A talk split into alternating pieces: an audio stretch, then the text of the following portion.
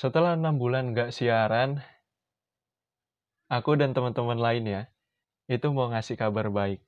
Yang sangat baik. Musim kedua podcast International Relations School balik lagi. Tema besarnya adalah studi wilayah. Kalau dispesifikin lagi, kita itu berfokus kepada hubungan internasional di Asia Pasifik.